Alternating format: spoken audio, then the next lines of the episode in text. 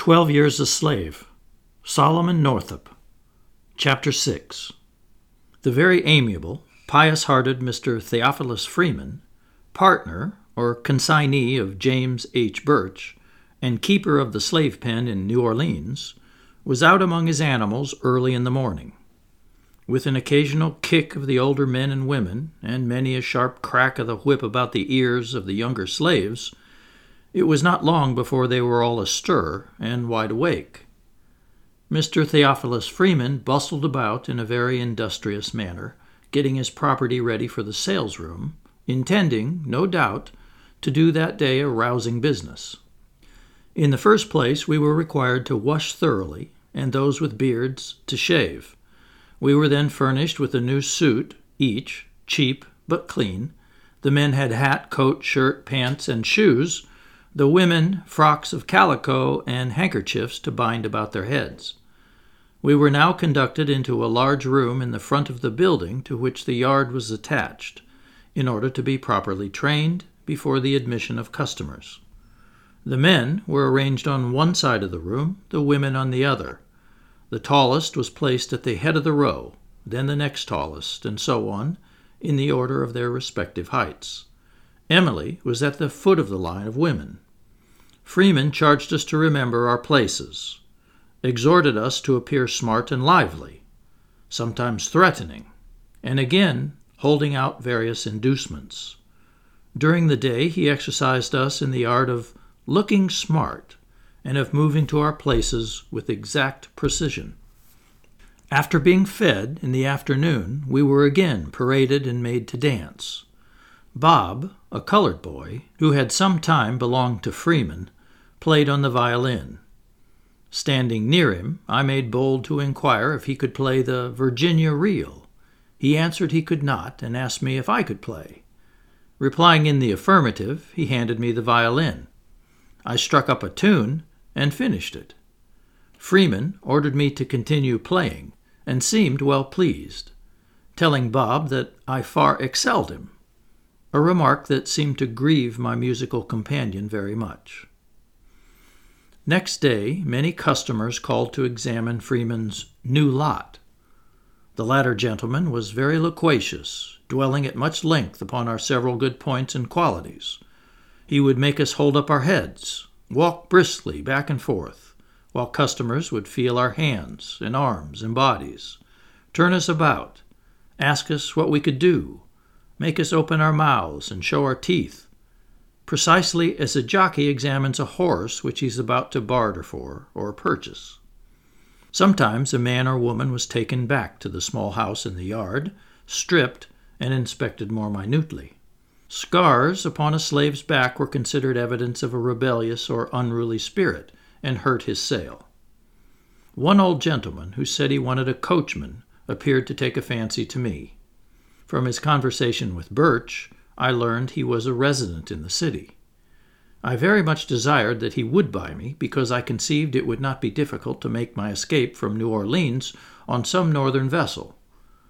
Freeman asked him fifteen hundred dollars for me. The old gentleman insisted it was too much, as times were very hard. Freeman, however, declared that I was sound and healthy, of a good constitution, and intelligent. He made it a point to enlarge upon my musical attainments. The old gentleman argued quite adroitly that there was nothing extraordinary about the nigger, and finally, to my regret, went out, saying he would call again. During the day, however, a number of sales were made. David and Caroline were purchased together by a Natchez planter. They left us, grinning broadly and in the most happy state of mind, caused by the fact of their not being separated. Lethe was sold to a planter of Baton Rouge, her eyes flashing with anger as she was led away. The same man also purchased Randall. The little fellow was made to jump and run across the floor and perform many other feats exhibiting his activity and condition. All the time the trade was going on, Eliza was crying aloud and wringing her hands. She besought the man not to buy him unless he also bought herself and Emily. She promised, in that case, to be the most faithful slave that ever lived. The man answered that he couldn't afford it, and then Eliza burst into a paroxysm of grief, weeping plaintively. Freeman turned round to her, savagely, with his whip in his uplifted hand, ordering her to stop her noise, or he would flog her. He would not have such work, such sniveling, and unless she ceased that minute he would take her to the yard and give her a hundred lashes. Yes, he would take the nonsense out of her pretty quick. If he didn't, might he be damned. Eliza shrunk before him and tried to wipe away her tears, but it was all in vain. She wanted to be with her children, she said, the little time she had to live. All the frowns and threats of Freeman could not wholly silence the afflicted mother. She kept on begging and beseeching them, most piteously, not to separate the three. Over and over again she told them how she loved her boy. A great many times she repeated her former promises, how very faithful and obedient she would be, how hard she would labor day and night, to the last moment of her life, if he would only buy them all together. But it was no avail. The man could not afford it. The bargain was agreed upon, and Randall must go alone.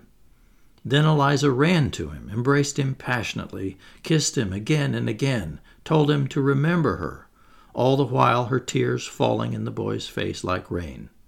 Freeman damned her, called her a blubbering, bawling wretch, and ordered her to go to her place and behave herself and be somebody. He swore he wouldn't stand such stuff but a little longer. He would soon give her something to cry about if she was not mighty careful, and that she might depend upon. The planter from Baton Rouge, with his new purchases, was ready to depart. Don't cry, mamma. I'll be a good boy. Don't cry, said Randall, looking back as they passed out of the door. What has become of the lad, God knows. It was a mournful scene, indeed. I would have cried myself if I'd dared. That night, nearly all who came in on the brig Orleans were taken ill. They complained of violent pain in the head and back. Little Emily, a thing unusual with her, cried constantly. In the morning, a physician was called in, but was unable to determine the nature of our complaint. While examining me and asking questions touching my symptoms, I gave it as my opinion that it was an attack of smallpox, mentioning the fact of Robert's death as the reason of my belief. It might be so indeed, he thought, and he would send for the head physician of the hospital. Shortly, the head physician came, a small, light haired man whom they called Dr. Carr. He pronounced it smallpox, whereupon there was much alarm throughout the yard.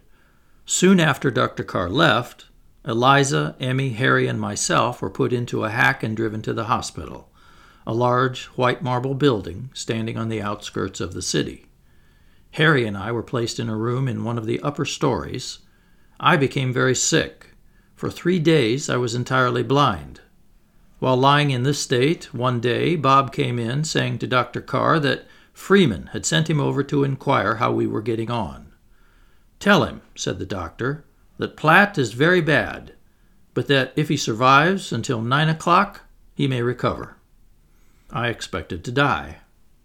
Though there was little in the prospect before me worth living for, the near approach of death appalled me.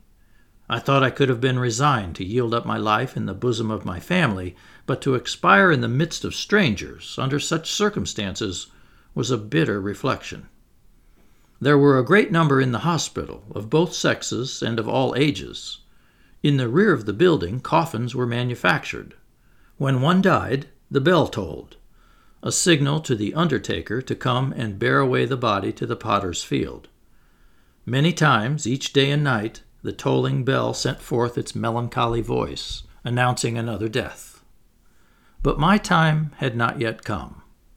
The crisis having passed, I began to revive, and at the end of two weeks and two days returned with Harry to the pen, bearing upon my face the effects of the malady, which to this day continues to disfigure it. Eliza and Emily were also brought back next day in a hack, and again were we paraded in the sales room for the inspection and examination of purchasers. I still indulged the hope that the old gentleman in search of a coachman would call again, as he'd promised, and purchase me. In that event, I felt an abiding confidence that I would soon regain my liberty. Customer after customer entered, but the old gentleman never made his appearance. At length, one day, while we were in the yard, Freeman came out and ordered us to our places in the great room. A gentleman was waiting for us as we entered, and inasmuch as he will be often mentioned in the progress of this narrative, a description of his personal appearance and my estimation of his character at first sight may not be out of place. He was a man above the ordinary height, somewhat bent and stooping forward. He was a good looking man, and appeared to have reached about the middle age of life. There was nothing repulsive in his presence, but on the other hand, there was something cheerful and attractive in his face and in his tone of voice. The finer elements were all kindly mingled in his breast, as anyone could see. He moved about among us, asking many questions as to what we could do and what labor we'd been accustomed to. If we thought we would like to live with him, and would be good boys if he would buy us, and other interrogatories of like character. After some further inspection and conversation touching prices, he finally offered Freeman $1,000 for me, 900 for Harry, and 700 for Eliza. Whether the smallpox had depreciated our value, or from what cause Freeman had concluded to fall $500 from the price I was before held at, I cannot say. At any rate, after a little shrewd reflection, he announced his acceptance of the offer. As soon as Eliza heard it, she was in agony again. By this time she had become haggard and hollow eyed with sickness and with sorrow. It would be a relief if I could consistently pass over in silence the scene that now ensued. It recalls memories more mournful and effective than any language can portray. I've seen mothers kissing for the last time the faces of their dead offspring. I've seen them looking down into the grave as the earth fell with a dull sound upon their coffins, hiding them from their eyes forever.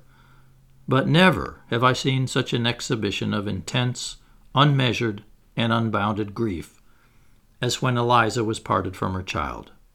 She broke from her place in the line of women, and rushing down where Emily was standing, caught her in her arms. The child, sensible of some impending danger, instinctively fastened her hands around her mother's neck and nestled her little head upon her bosom. Freeman sternly ordered her to be quiet, but she didn't heed him.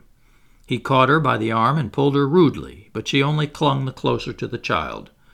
Then, with a volley of great oaths, he struck her such a heartless blow that she staggered backward and was like to fall. Oh, how piteously then did she beseech and beg and pray that they might not be separated! Why could they not be purchased together? Why not let her have one of her dear children? Mercy, mercy, master, she cried, falling on her knees. Please, master, buy Emily. I can never work any if she's taken from me. I'll die. Freeman interfered again. But disregarding him, she still pled most earnestly, telling how Randall had been taken from her, how she never would see him again, and now it was too bad. Oh, God, it was too bad, too cruel to take her away from Emily, her pride, her only darling, that could not live, it was so young, without its mother. Finally, after much more of supplication, the purchaser of Eliza stepped forward, evidently affected and said to Freeman he'd buy Emily, and asked him what her price was. What is her price? Buy her, was the responsible interrogatory of Theophilus Freeman, and instantly answering his own inquiry, he added, I won't sell her. She's not for sale. The man remarked he was not in need of one so young, that it would be of no profit to him, but since the mother was so fond of her, rather than see them separated, he'd pay a reasonable price. But to this humane proposal, Freeman was entirely deaf. He would not sell her then on any account whatever. There were heaps and piles of money to be made of her, he said, when she was a few years older. There were men enough in New Orleans who would give $5,000 for such an extra, handsome, fancy piece as Emily would be, rather than not get her. No, no, he would not sell her then. She was a beauty, a picture, a doll, one of the regular bloods, none of your thick lipped, bullet headed, cotton picking niggers. If she was, might he be damned. When Eliza heard Freeman's determination not to part with Emily, she became absolutely frantic. I will not go without her. They shall not take her from me, she fairly shrieked, her shrieks commingling with the loud and angry voice of Freeman commanding her to be silent. Meantime, Harry and myself had been to the yard and returned with our blankets, and were at the front door ready to leave. Our purchaser stood near us, gazing at Eliza with an expression indicative of regret at having bought her at the expense of so much sorrow. We waited some time, when finally Freeman, out of patience, tore Emily from her mother by main force, the two clinging to each other with all their might. Don't leave, Mamma! Don't leave me! screamed the child, as its mother was pushed harshly forward. Don't leave me! Come back, Mamma! She still cried, stretching forth her little arms imploringly. But she cried in vain. Out of the door and into the street we were quickly hurried. Still we could hear her calling to her mother, Come back! Don't leave me! Come back, Mamma! until her infant voice grew faint and still more faint, and gradually died away as distance intervened, and finally was wholly lost. Eliza never after saw or heard of Emily or Randall. Day nor night, however, were they ever absent from her memory. In the cotton field, in the cabin, always and everywhere, she was talking of them, often to them as if they were actually present. Only when absorbed in that illusion or asleep did she ever have a moment's comfort afterwards. She was no common slave, as has been said. To a large share of natural intelligence which she possessed was added a general knowledge and information on most subjects. She had enjoyed opportunities such as are afforded to very few of her oppressed class. She'd been lifted up into the regions of a higher life. Freedom, Freedom for herself and for her offspring, for many years had been her cloud by day, her pillar of fire by night. In her pilgrimage through the wilderness of bondage, with eyes fixed upon that hope inspiring beacon, she had at length ascended to the top of Pisgah and beheld the land of promise. In an unexpected moment, she was utterly overwhelmed with disappointment and despair. The glorious vision of liberty faded from her sight as they led her away into captivity. Now she weepeth sore in the night, and tears are on her cheeks. All her friends have dealt treacherously with her, they have become her enemies.